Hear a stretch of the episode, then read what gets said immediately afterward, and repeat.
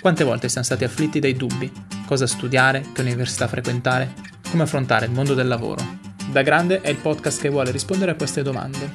Arrivare là dove la scuola non riesce ad arrivare.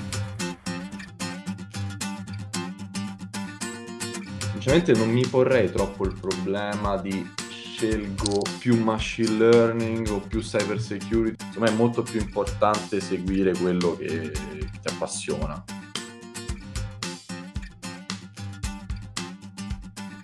Ciao a tutti, ben ritornati a Da Grande. Oggi con noi abbiamo Marco Santoni, Head of Data a Floway. Ciao Marco. Ciao, ciao Stefano. Come stai? Benissimo, tu? Tutto bene, tutto bene. Solita giornata, quasi weekend, si può dire anche se eh, non ci sarà una data. eh, eh, Marco, eh, ho detto Head of Data, quindi è un titolo bello forte, perciò tutti noi vorremmo sapere un po' di te, chi sei, chi non sei. Quindi, come sempre, Marco, dici chi sei, cosa hai studiato, eccetera.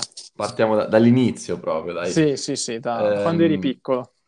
Eh, chi sono? Sono Marco, ho 32 anni, eh, nato a Roma, eh, vivo da un po' di anni a Milano e ho studiato ingegneria informatica a, a Roma, dove vivevo. Mm-hmm. Ho scelto questa facoltà un po'... Non, è, non, era chiarissimo quando andavo al liceo cosa volessi fare, ho indeciso tra... sempre in ambito scientifico, tra fisica, matematica, ingegneria informatica, poi boh, forse pensavo che sarei finito a fare videogiochi e quindi ho scelto ingegneria informatica. Oh, non, è bello. non è andata così. Ho iniziato eh, un po' di tempo fa eh, questo percorso che poi di fatto era un percorso che aveva due tipi di specializzazioni che si potevano fare, uno più informatico, tradizionale, uno più su automazione, controlli. Ehm, all'inizio pensavo più di seguire il ramo automazione e, e, e robotica, ho fatto mm-hmm. un'esperienza in Erasmus in Scozia. Ah, e, ok. Ehm, che un po' mi ha aperto molto eh, la, la, un po' la testa all'esperienza all'estero. Quindi poi, ehm, quando ero lì, ho deciso anche di eh, fare un'altra esperienza dopo, nella laurea specialistica, dove sono andato a Zurigo, quindi ho f- fatto di fatto la specialistica lì gli ultimi due anni al Politecnico, mm-hmm. e dove ho scelto una, la- una laurea in robotica, si chiamava Robotica, Sistemi e Controllo. Uh-huh. E, e, quindi ho fatto questi due anni con un percorso abbastanza variegato come esperienza, perché c'erano più esami di robotica e automazione classica, altri esami di intelligenza artificiale, machine learning, uh, teoria dei giochi, insomma, abbastanza particolare quel percorso di studi. E ho fatto poi un, paio di esperienze che c'erano nel curriculum de- de- della laurea di, di tirocinio, internship, eh, tesi e poi sono andato avanti ehm, con la mia prima esperienza lavorativa. Ecco. Questo ah, è un bene. po' da dove sono partito. E c'è già tanta roba da, secondo me, molto interessante perché, eh, allora io ne approfitto subito perché è una domanda che è occorsa molte volte nel podcast. Eh, tu hai fatto un Erasmus, tra l'altro in mm-hmm. Scozia, quindi ottima scelta. eh, ci vuoi dire un attimo questa scelta dell'Erasmus? Um, come l'hai trovata? Secondo te è una cosa fondamentale che ogni studente dovrebbe fare? Come la vivi la cosa dell'Erasmus? Allora, um, diciamo che io ero partito quando ho finito la scuola dalla scelta più semplice. Scel- avevo vicino casa un'università buona, mm-hmm. eh, una facoltà che mi piaceva, avevo buone referenze e quindi sono andato proprio nella comfort zone. Quindi avevo l'università a due chilometri da casa e ho fatto una scelta un po' di comfort, però dopo un po' ho visto che mi mancava un po' l'esperienza da un po' non solo accademica, ma anche un po' l'esperienza di vita da andare a vivere fuori. Quindi ho fatto la scelta dell'Erasmus che è stata una bellissima esperienza non solo per provare un contesto accademico di studi molto diverso e quindi doversi adattare a una realtà diversa, ma anche a, aprirsi a, un, a confrontarsi con culture diverse da altri paesi, quindi molto stimolante. Chiaramente mm-hmm. lo consiglierei assolutamente a, a chiunque, in mhm. particolar modo per chi studia nella città dove ha vissuto, perché quella è un'esperienza molto veloce per, per andare fuori. No? Magari se già sei uno studente fuori sede, che magari sei, hai, hai, già per, per, studiare, sei già andato a vivere altrove, allora magari l'Erasmus è proprio un di più. Però se non, hai fatto, se non sei uno studente fuori sede, l'Erasmus lo, lo, consiglio molto, perché è una sorta mm-hmm. di acceleratore per provare esperienze diverse, sono sia accademiche che, che, che, che personali, sì. no? dall'Erasmus poi hai avuto la, da lì lo, diciamo, lo, stimolo per andare a studiare in Svizzera? Sì. O era una roba... Sì. Ok. Lì... Come, come... come ho scelto proprio il... Sì, esatto. Come mai hai scelto l'ETH? O comunque, come hai trovato anche il, il sistema svizzero, forse? Mm. Eh, cioè, è un'università così vicina a casa nostra, ma forse parecchio diversa dalla nostra, non lo so. Allora, la prima parte della domanda è come l'ho trovato. Um, diciamo che volevo studiare un'università dove la lingua fosse l'inglese, quindi quello già circoscrive un po' il perimetro ad alcune università. Mm-hmm.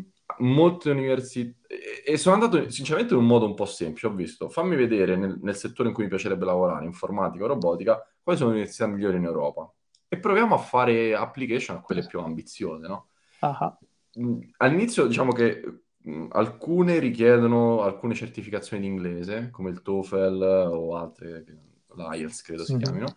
Sì. Quindi anche lì bisogna vedere lo score che tu ottieni su quegli esami se ti consenti di fare application a qualsiasi, alcune sono più stringenti, altre meno. E quindi ho detto fammi prendere un po' quelle top della lista e fammi vedere se ho i requisiti per fare application e, e ci provo. Um, così ho fatto application all'ETH perché insomma rientravo in teoria come requisiti, era uh-huh. un'application un po' diciamo, non one click, perché bisogna raccogliere un bel po' di informazioni, lettere di referenza e così via. Ehm, e quindi così ho scelto, c'era un, questo corso che era molto particolare che mi interessava e um, ho fatto application. Eh, sul sistema svizzero eh, è una, um, un sistema per aspetti simili, altri diversi da quello italiano, Uh, sicuramente un plus è che il costo dell'università è molto basso, quindi diciamo se ricordo bene pagavo una cosa come 500 franchi a semestre, quindi molto conveniente anche per chi viene soprattutto da paesi anglosassoni, eh, sicuramente sono mm-hmm. costi molto approcciabili. Um, l- sicuramente l- si vede che c'è un, un investimento eh, proprio d- del governo sulla formazione dell'università molto grosso, quindi diciamo i ah. laboratori di ricerca. Poi io chiaramente ho riferimento dell'ETH, quindi non so dare un Sì, sì, però è, un, è, di solito un'istituzione che è un sacco annoverata, quindi mm-hmm. eh, ci sta a parlarne per capire veramente l'aspetto, eh, cioè dove, dove l'ETH è buono o no. Mm-hmm. Sì, devo dire che io ho avuto un'esperienza molto positiva sia per la didattica, Mhm. eh, sia dal punto di vista di ricerca. Eh, ho trovato laboratori all'avanguardia, con molte risorse, con anche, so, per fare un esempio, notavo che confrontando l'università dove venivo, un professore aveva uno staff di 10, 15, 20 dottorati che lavoravano con lui, no? Sì. mentre mai all'università dove venivo magari non c'erano le stesse risorse e quindi chiaramente la, la potenza di fuoco della ricerca era un'altra e quindi chiaramente ehm, da quel punto di vista è, è, è, un'ottima realtà e anche un contesto molto bello, molto aperto, ah, sì. internazionale, quindi sicuramente devo dire che è, è stato difficile, cioè mm-hmm. proprio eh, il livello eh, non era, era, sfidante no? per me. Eh, ho, ho, sudato, però ce l'ho fatta. E... Dici complessità di esami o competizione tra studenti? No, competizione non direi, no, più ah, proprio okay. di complessità di esami, insomma, era un, ah, un buon livello, quindi buon. chiaramente non è che era una passeggiata, ma anche quello secondo me è positivo, no? Cioè provare anche sì, a fare sì. esperienze un po' più difficili, quelle a cui sei abituato, è un'ottima crescita. Certo, esatto. E infatti da qua eh, è iniziato il tuo, poi, il tuo percorso lavorativo. Ci vuoi parlare un po' cosa hai fatto, cosa hai combinato, dove sei andato? Allora, sì, diciamo che quando gli ultimi mesi dell'università, quando dovevo trovare un, un internship, che era proprio uno step necessario per, per l'ultimo anno di studi, non avevo bene idea di che tipo di azienda cercare. Quindi ho fatto un po' di application a caso. Uh-huh. Eh, finché poi ho partecipato a questo evento dell'università in cui c'erano queste aziende che si facevano conoscere nel campus e ho visto una piccola startup che era uno spin-off del Politecnico ehm, che mi aveva un po' incuriosito perché io sono amante del ciclismo, della mobilità ah, sì. innovativa, ho visto lì uno stand con delle dashboard interattive, delle biciclette, mi ha incuriosito molto e quindi poi ehm, Infatti con Logo sono salito a bordo di questa startup che fa, ehm, all'epoca era una startup, ma era un'azienda, che fa un software cloud per sistemi di mobilità urbana come scooter sharing, bike sharing. uh-huh. e, e, sono entrato lì, diciamo, un po' affascinato dalla, dall'idea di essere una startup eh, di, molto innovativa in cui si, si, si, si, può portare le proprie idee e vederle magari a terra a, subito a stretto giro. E non sapevo bene cosa avrei fatto, no? Si immaginavo un po' di... Ehm, un po' di sviluppo software, un po' di machine learning, ma non sapevo bene cosa aspettarmi. Eh, poi in realtà ho, ho, poi se vuoi ti racconto un po' di cose, eh. però ehm, diciamo il bello di una startup è che vedi veramente a, a 360 gradi dall'inizio alla fine come un'azienda, no? Mm, Quindi mm. hai un'esperienza molto ricca e ti devi occupare un po' di tutto, perché se sei un team di mm. 4-5 persone non è che tu puoi delegare chissà quanto. E quindi io poi quello che mi sono esatto. trovato a fare era fare un modellino di machine learning che prevedeva un po' l'utilizzo di, delle biciclette in alcune città e poi mi sono dovuto anche imparare come si industrializza, come si fa il deployment di questi modelli. È stata un'esperienza molto, molto ricca. Infatti hai uh, colto un bel punto, quello della realtà tra startup e azienda. Uh, tu hai avuto un po' l- l'occasione di avere esperienza in entrambi i settori cosa preferisci o cosa consigli agli studenti, perché e per come? Eh, questa è una domanda difficile. Mm. Eh, io, come hai detto, ho fatto esperienze in aziende diverse, quindi la prima esperienza è stata una startup, poi ho fatto un periodo in una società di consulenza, poi ho lavorato in un'azienda manifatturiera, quindi un, nel settore industriale, automotive, quindi contesti e organizzazioni molto diverse, con diverse organizzazioni anche dal punto di vista IT, quindi ehm, è stato molto interessante capire come funzionano società molto diverse tra di loro. Cosa preferisco? Uh, forse anche nelle fasi diverse della carriera uno può avere anche eh, predilezioni diverse.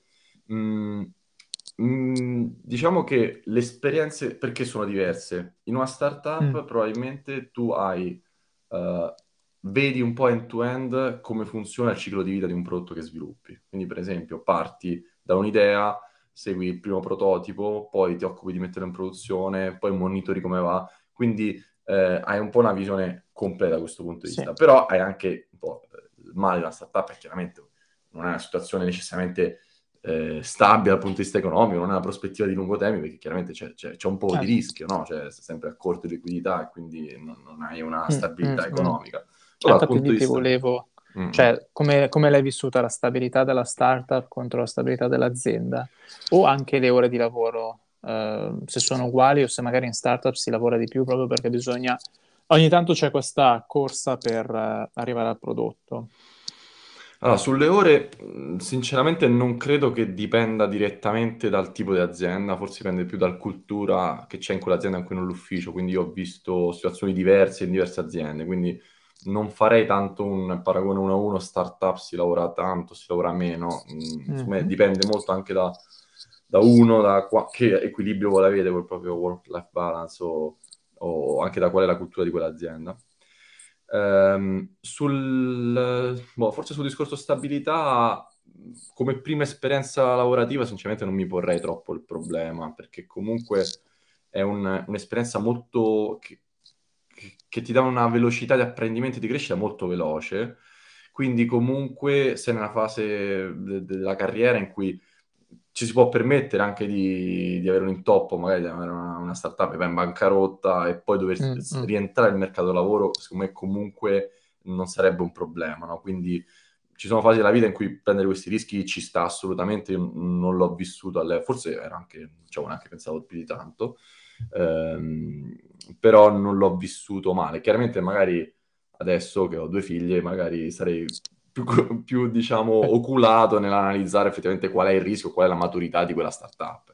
E invece sulla maniera di lavorare, ovvero se hai un'idea, magari ehm, è più facile secondo te gestirla in una startup, c'è più terreno o invece la mancanza di fondi può essere un fattore che ti fa dire ok, questa idea qua devo parcheggiarla per forza. Quindi nonostante questa imprenditorietà della startup, magari eh, la richiesta dei fondi è piuttosto eh, complica piuttosto la faccenda. diciamo che eh, forse anche un modo molto veloce di validare un'idea, cioè nella startup o c'è un mercato e l'idea diciamo, si può mettere a terra in tempi brevi, oppure non c'è il tempo di fare R&D mm. puro che poi non ha un mercato, no? Quindi direi che nella startup forse è il modo più veloce per testare idee, però hai pochi proiettili, no? Cioè, mm, mm. Hai, magari un'azienda più grande c'è più possibilità di avere dei rischi di progetti che non vanno bene, dall'altro punto di vista un'azienda più grande, dall'idea a, a mettere a terra quell'idea, è un'organizzazione più complessa, quindi magari ci sono più uffici, più funzioni che vanno coinvolte e quindi magari far partire un progetto o portarlo a casa è più complesso, che è magari un aspetto negativo, ma anche positivo per certi aspetti perché ti fa crescere molto da altri punti di vista, no? Quindi dal punto di vista mm-hmm, più di esatto. relazionarsi in un contesto complesso, eh, capire un'organizzazione che ha diversi uffici che hanno diverse competenze, come collaborare in modo efficace con loro. Quindi comunque l'esperienza una grande azienda, per me è stata estremamente positiva perché ti fa crescere molto da questi altri punti di vista. Quindi magari sì. vedi diciamo, un contesto più complesso in cui agire è comunque una, un aspetto positivo da cui imparare. E da qua eh, poi tu adesso sei arrivato a essere head of data. Uh, giusto per capire tra, tra di noi um, umani, uh, cos- cosa fai in pratica? Com'è la tua giornata tipo? Ehm, cos'è che ti piace del tuo lavoro? Cosa non ti piace? E, mm, come, come è strutturato il tuo lavoro? Allora, che, che cos'è Head of Data? Um, io, diciamo, lavoro in un team che si chiama Data Platform, che è il team che costruisce la piattaforma dati all'interno di Flowy, e uh, sono responsabile di questo team, no? Quindi head of sta per, per questo. Mm-hmm. E, è un lavoro che ha diverse sfaccettature, diciamo, um, ha una parte più tecnologica, quindi hai delle responsabilità per fare delle scelte in termini architetturali del software o come organizzare le proprie soluzioni e servizi, quindi più di vista, un punto di, vista di architetturale e software che è una buona parte del lavoro. Mm-hmm. Ha, ha, ha, poi delle attività più di pianificazione, diciamo, del lavoro, no? Quindi, per esempio, poi questo dipende molto dai tipi di aziende, però dove sono io noi lavoriamo in Agile, in Scrum, e noi abbiamo richieste o progettualità che ci arrivano da diversi team, quindi al team di marketing, al team di operations, eccetera, e quindi il responsabile del team deve anche mh, organizzare le richieste e pianificare l'attività in modo che con gli stakeholder, cioè con quelli degli altri team con cui ti relazioni, riesci a fare un piano in base a qual è il tuo team, qual è la tua capacity di, di sviluppo, quali sono un attimo il tuo programma di attività nel prossimo futuro e quindi incastrare queste cose e fare un piano che, che funzioni.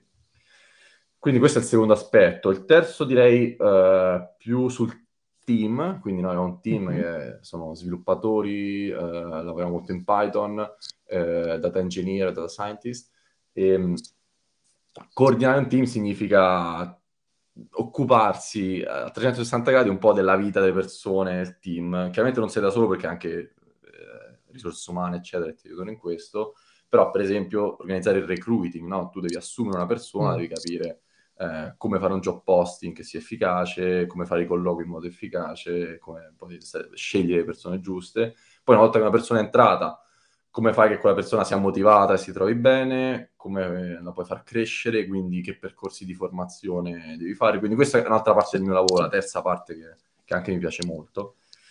E, ehm, quindi direi, forse queste tre sono un po' le aree che, sì. che fa una persona in questo ruolo. Ce n'è una quarta che, che, a me piace ancora avere, che è anche una, una parte ancora un po' pratica, con le mani in pasta. Uh-huh. Cioè, mi piace ricavarmi un po' di tempo, magari un paio d'ore al giorno ancora mm. per fare un po' di sviluppo, per fare un po' di PR, review del codice degli altri, Bello, sì. Quindi a, a, non, non, è che è necessario che necessariamente ognuno poi distribuisce in base alle proprie attitudini il, il proprio focus su queste quattro aree in modo diverso, però a me piace ancora avere una, una parte un po' di mani in pasta.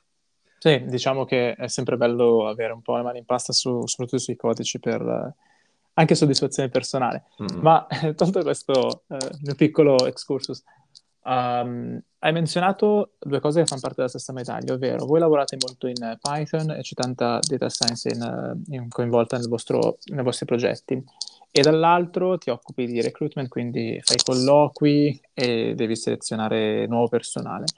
A degli studenti che stanno terminando l'università adesso, che consigli ti senti di dare in termini di skills da, da sapere se vogliono intraprendere un lavoro nel mondo dei data e cosa aspettarsi magari nel mondo dei colloqui, cioè come rapportarsi al colloquio di lavoro.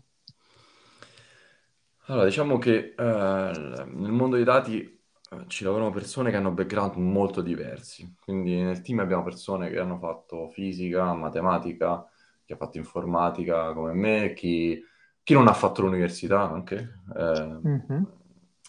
Quindi non c'è un percorso lineare per arrivare a questo. Chiaramente le, le, le competenze sono uh, una parte più software IT, una parte più di machine learning e statistica.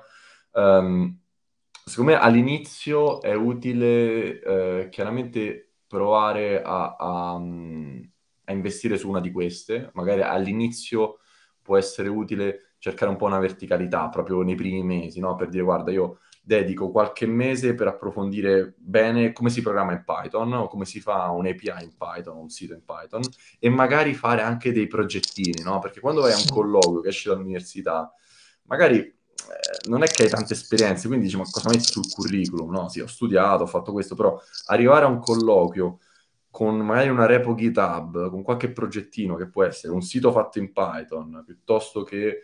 Um, quindi, diciamo, sviluppo Python è un ambito, un ambito può essere più data engineering, quindi magari mi voglio imparare un po', faccio un progettino in Spark, oppure mi studio eh, Airflow o un po' mm-hmm. di stack tecnologici che ci sono nell'ambito data engineering, oppure no, voglio fare più l'ambito machine learning pure e quindi voglio approfondire o, o magari faccio dei progetti data visualization, quindi faccio dei grafici un po' particolari, oppure faccio un po' di statistica inferenziale tradizionale, oppure un po' di deep learning. Io, io consiglio di scegliere uno di questi tre ambiti, data engineering, uh-huh. sviluppo o data science puro, e fare un po' di progettini. Eh, ne, ne trovi tanti online, inventarsi qualcosa, scaricare open data e farci sopra qualcosa, è qualcosa che all'inizio aiuta molto. Poi per i colloqui, diciamo che... Uh, diciamo che ci sono diversi tipi di colloqui, no? dipende anche dall'azienda. Ci sono aziende che fanno colloqui molto pratici in cui ti danno degli esercizi che devi risolvere, eh, altre aziende che in realtà fanno più colloqui conoscitivi perché magari la prima esperienza mh, mm, non è che c'è chissà quali esercizi da fare, quindi lì dipende molto da che tipi di colloqui. Se uno sa che un'azienda, eh, Facebook e Google sono aziende che fanno sempre questi esercizi di algoritmi, design, eccetera, se tu sai che nell'iter ci sono degli esercizi di questo tipo, allora sicuramente è utile fare un po' di palestra su questi tipi di esercizi. Altrimenti, ehm, secondo me, a prescindere da qualsiasi tipo di iter di selezione, comunque ehm, come si, ci si pone nel colloquio è molto importante, quindi essere molto... A me piace quando le persone sono solari, trasmettono molta energia, passione, sono anche trasparenti, quindi se sanno fare una cosa o non sanno farla è, è molto sbagliato, secondo me, fingere di essere esperti su qualcosa che tanto poi esce fuori. Quindi essere trasparenti e magari essere un po' furbi perché poi nei colloqui ci sono delle domande che ti fanno sempre, no? Tipo uh, dimmi il tuo percorso, eh, dimmi qualche cosa del tuo carattere, dimmi come ti vedi tra cinque anni, sai, le solite domande più, sì, sì. che trovi anche perché vuoi, perché vuoi lavorare con noi? Perché vuoi lavorare con noi? Cioè, in realtà queste sono le solite domande che però certo, uno se, certo, se non certo. ci ha certo. pensato prima, magari fa... Me lo fregato. E scusami Marco, allora adesso nel mondo dell'informatica c'è, secondo me, eh, mettendomi nell'ottica degli studenti che magari vanno adesso a selezionare il loro percorso di studi in termini di specialistica o comunque di progettuale. Nel mondo dell'informatica adesso è arrivata a gamba tesa, cioè adesso, in realtà è arrivata a gamba tesa ormai da un po' di anni, data science e e machine learning e la sta facendo un po' da padrone. Eh, tu che hai avuto l'opportunità di vedere differenti aspetti dell'informatica, passando anche per l'ETH, che consigli puoi dare a uno studente che si trova indeciso? Cosa faccio? Faccio machine learning o faccio qualcos'altro? C'è qualcosa che poi dopo, connesso al mondo del lavoro, lo potrebbe aiutare per una scelta in cui puoi dire, vabbè, io faccio questo così comunque sono contento e um, più o meno riesco a uscire, con, a uscire in piedi? Ma um, direi che se siamo nell'ambito comunque più generico di informatica, IT o STEM, diciamo scienza, dati, eccetera, mm-hmm. sinceramente non mi porrei troppo il problema di scelgo più machine learning o più cyber security o più qualcos'altro. So ho capito la, bene la domanda. Sì, sì, sì, um, perché so che poi nel mondo del lavoro è un po' più richiesto, perché comunque penso che in questo ambito comunque il mercato del lavoro è fertile a 360 gradi, quindi insomma è molto più importante seguire quello che, che ti appassiona. Quindi per esempio se, mm. se, ti piace fare il sistemista Linux duro e crudo, farei quello, non mi preoccuperei che adesso il trend è il machine learning, no? Quindi in generale nell'ambito STEM non, penserei in fase di, di, di, scelta del percorso di studi quello che, che mi appassiona. Poi chiaramente quando si affaccia al mondo del lavoro, allora innanzitutto se hai già scelto di andare nel mondo del lavoro, quindi non fare un dottorato, eccetera, um, quando entri nel mondo del lavoro, allora a quel punto tu dici ok, come mi presento? Mi presento più come sviluppatore, mi presento più come data scientist, allora lì è utile raccogliere informazioni su quel tipo di lavoro e magari um, fare delle scelte. Diciamo, ci sono dei trend che poi nel tempo si alternano, no? magari qualche anno fa il data scientist era il ruolo un po' più ricercato, poi c'è stato più uno shift verso più data engineering per elaborazione dei dati, adesso magari eh, più la parte di MLOps, quindi machine learning engineer, anche molto richiesta al mercato, piuttosto che DevOps eh, in genere, quindi non solo in ambito dati. Ci sono dei trend, però i trend poi passano, no? quindi io non, non ci dai troppo peso. E più che altro la cosa importante è mettersi nell'ottica che, almeno la mia esperienza all'università ti dà un po', però poi quando finisci l'università puoi restare aggiornati e formarsi, poi sta a te. Ecco, non hai qualche rimpianto magari uh, di qualcosa dall'università, ad esempio, uh, magari nei primi anni sarebbe stato utile se avessi studiato qualcos'altro o uh, avere altre skills? Allora, um, sicuramente se guardo indietro al periodo dell'università mi sono pentito di tante piccole scelte, però nulla di grave o irreversibile, no? Cioè, magari ho pensato, cavolo, magari se non fossi andato a, subito all'università dietro casa, magari avrei potuto fare un'esperienza diversa. Poi, vabbè, ho fatto Erasmus, ho fatto specialistica fuori, quindi comunque quella cosa l'ho, l'ho, l'ho fatta, no? Oppure ho detto, guarda, ho fatto un un percorso di scelta in automazione, però poi sono finito comunque a lavorare più in ambito software, quindi magari se avessi fatto più un percorso di computer science tradizionale, magari mm, mi avrebbe portato, mi sarei portato di più poi dietro come bagaglio.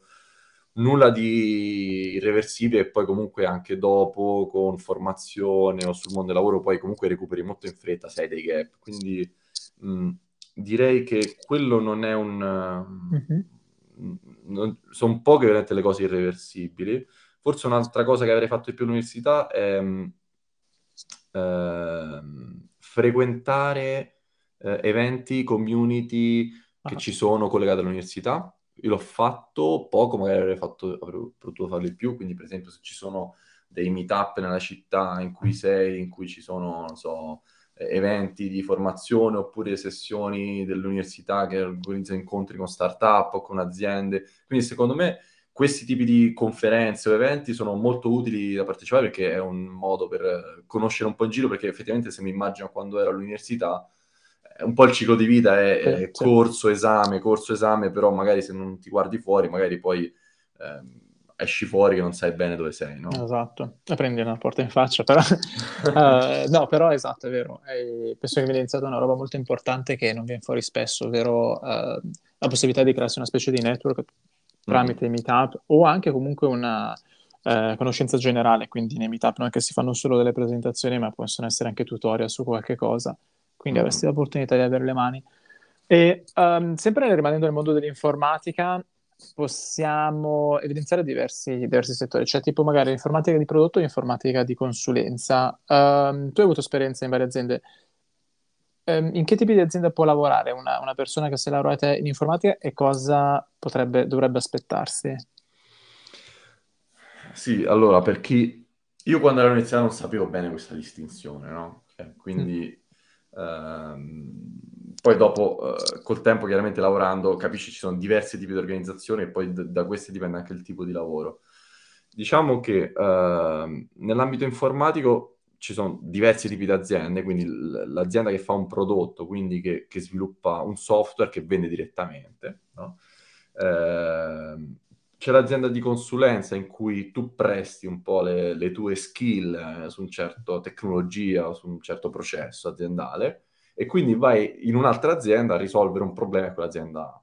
E questo spesso le società di consulenza lo fanno, le consulenze informatiche chiaramente, vanno a fare consulenza in aziende magari più grandi o tradizionali che, non so, una banca, eh, mm-hmm. una catena della grande distribuzione, un'azienda industriale, che sono aziende che magari eh, il loro core business non è quello dell'informatica, però hanno bisogno quindi di aiuto a tra- fare trasformazioni digitali e progetti. No? Quindi una, eh, probabilmente questo per semplificare sono i due tipi di aziende in cui puoi mm. lavorare, no? Quindi o, o lavori nella consulenza o lavori nella, nell'azienda che fa un prodotto digitale, oppure lavori nell'azienda tradizionale, quindi la banca che dicevo prima o, o l'azienda de, della grande distribuzione, nel reparto IT. Quindi queste sono mm-hmm. un po' le, le, prospettive che hai.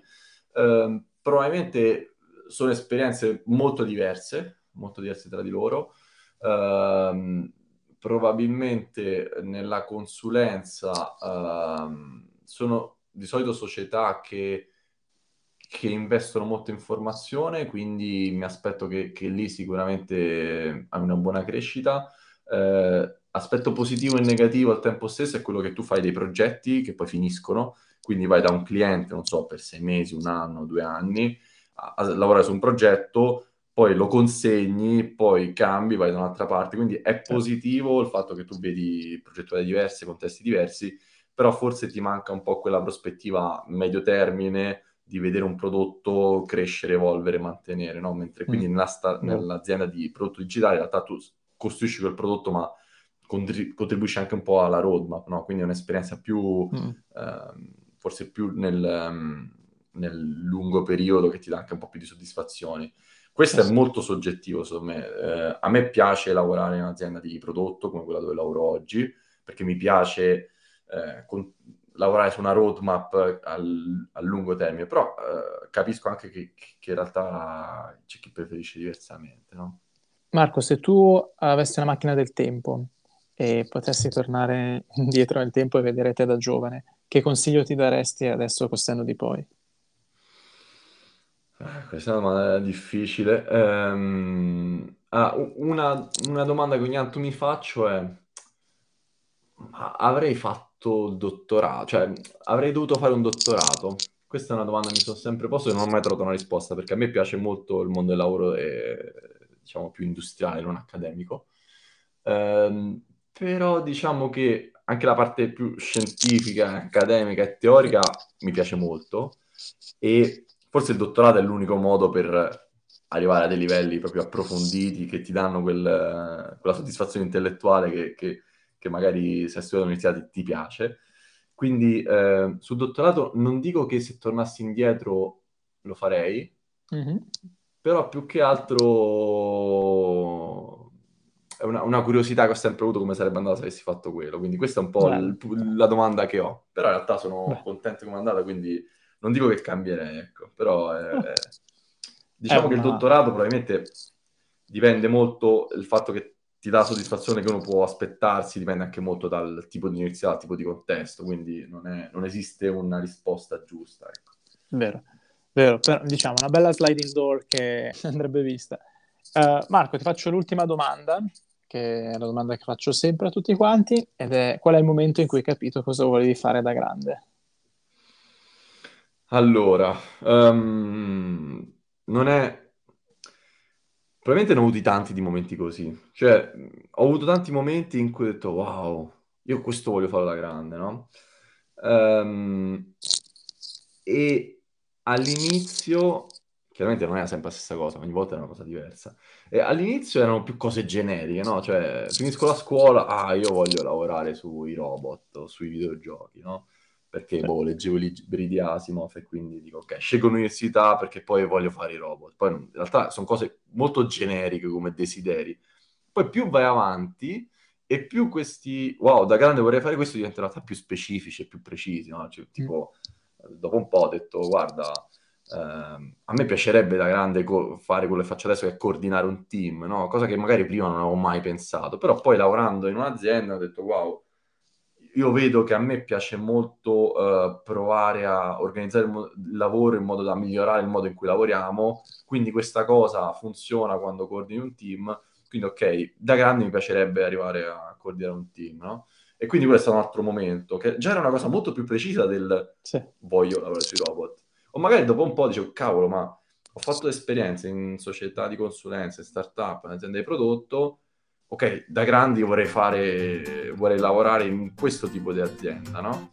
E quindi insomma più vai avanti e più questi desideri poi diventano Beh. più concreti, però poi... Quindi, tornando alla tua domanda, non ne ho avuto uno, ne ho avuti tanti. Sì. Beh, tipo una staffetta, ma che è sempre stata poi sempre più focalizzata verso un, un traguardo, che, sì, sì. che è bello, bellissimo. Marco, ti ringrazio tantissimo. Eh, grazie eh, Stefano. Siete ascoltatori e buona serata e ciao a tutti. Grazie, grazie mille, buona serata.